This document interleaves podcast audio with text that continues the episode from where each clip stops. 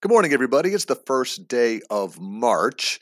Now, I know that spring does not officially start till March twentieth, but I love spring, and I consider March first the beginning of spring. I just, I'm glad we're done with February. We're moving on, and I thought what we might do is some spring idioms, some spring idioms, share some phrases around spring uh, that can maybe motivate us uh, this week. So, so something fun, something different, so stay tuned. That's nice. Pete's Points. It's time for Pete's Points. The first spring idiom is spring in your step. Spring in your step. Well, what in the heck does that mean? Where did the whole idea of spring in, in your step, you know, come to? Um, spring in your step means that you're happy, you're energetic, uh, you know, it's carefree in the way that you walk.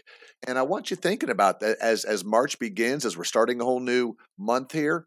Um, can people look at you and see what type of leader you are by the way you walk, by the way you carry yourself? Are you sort of lagging around and your head is down, you're not talking to anybody?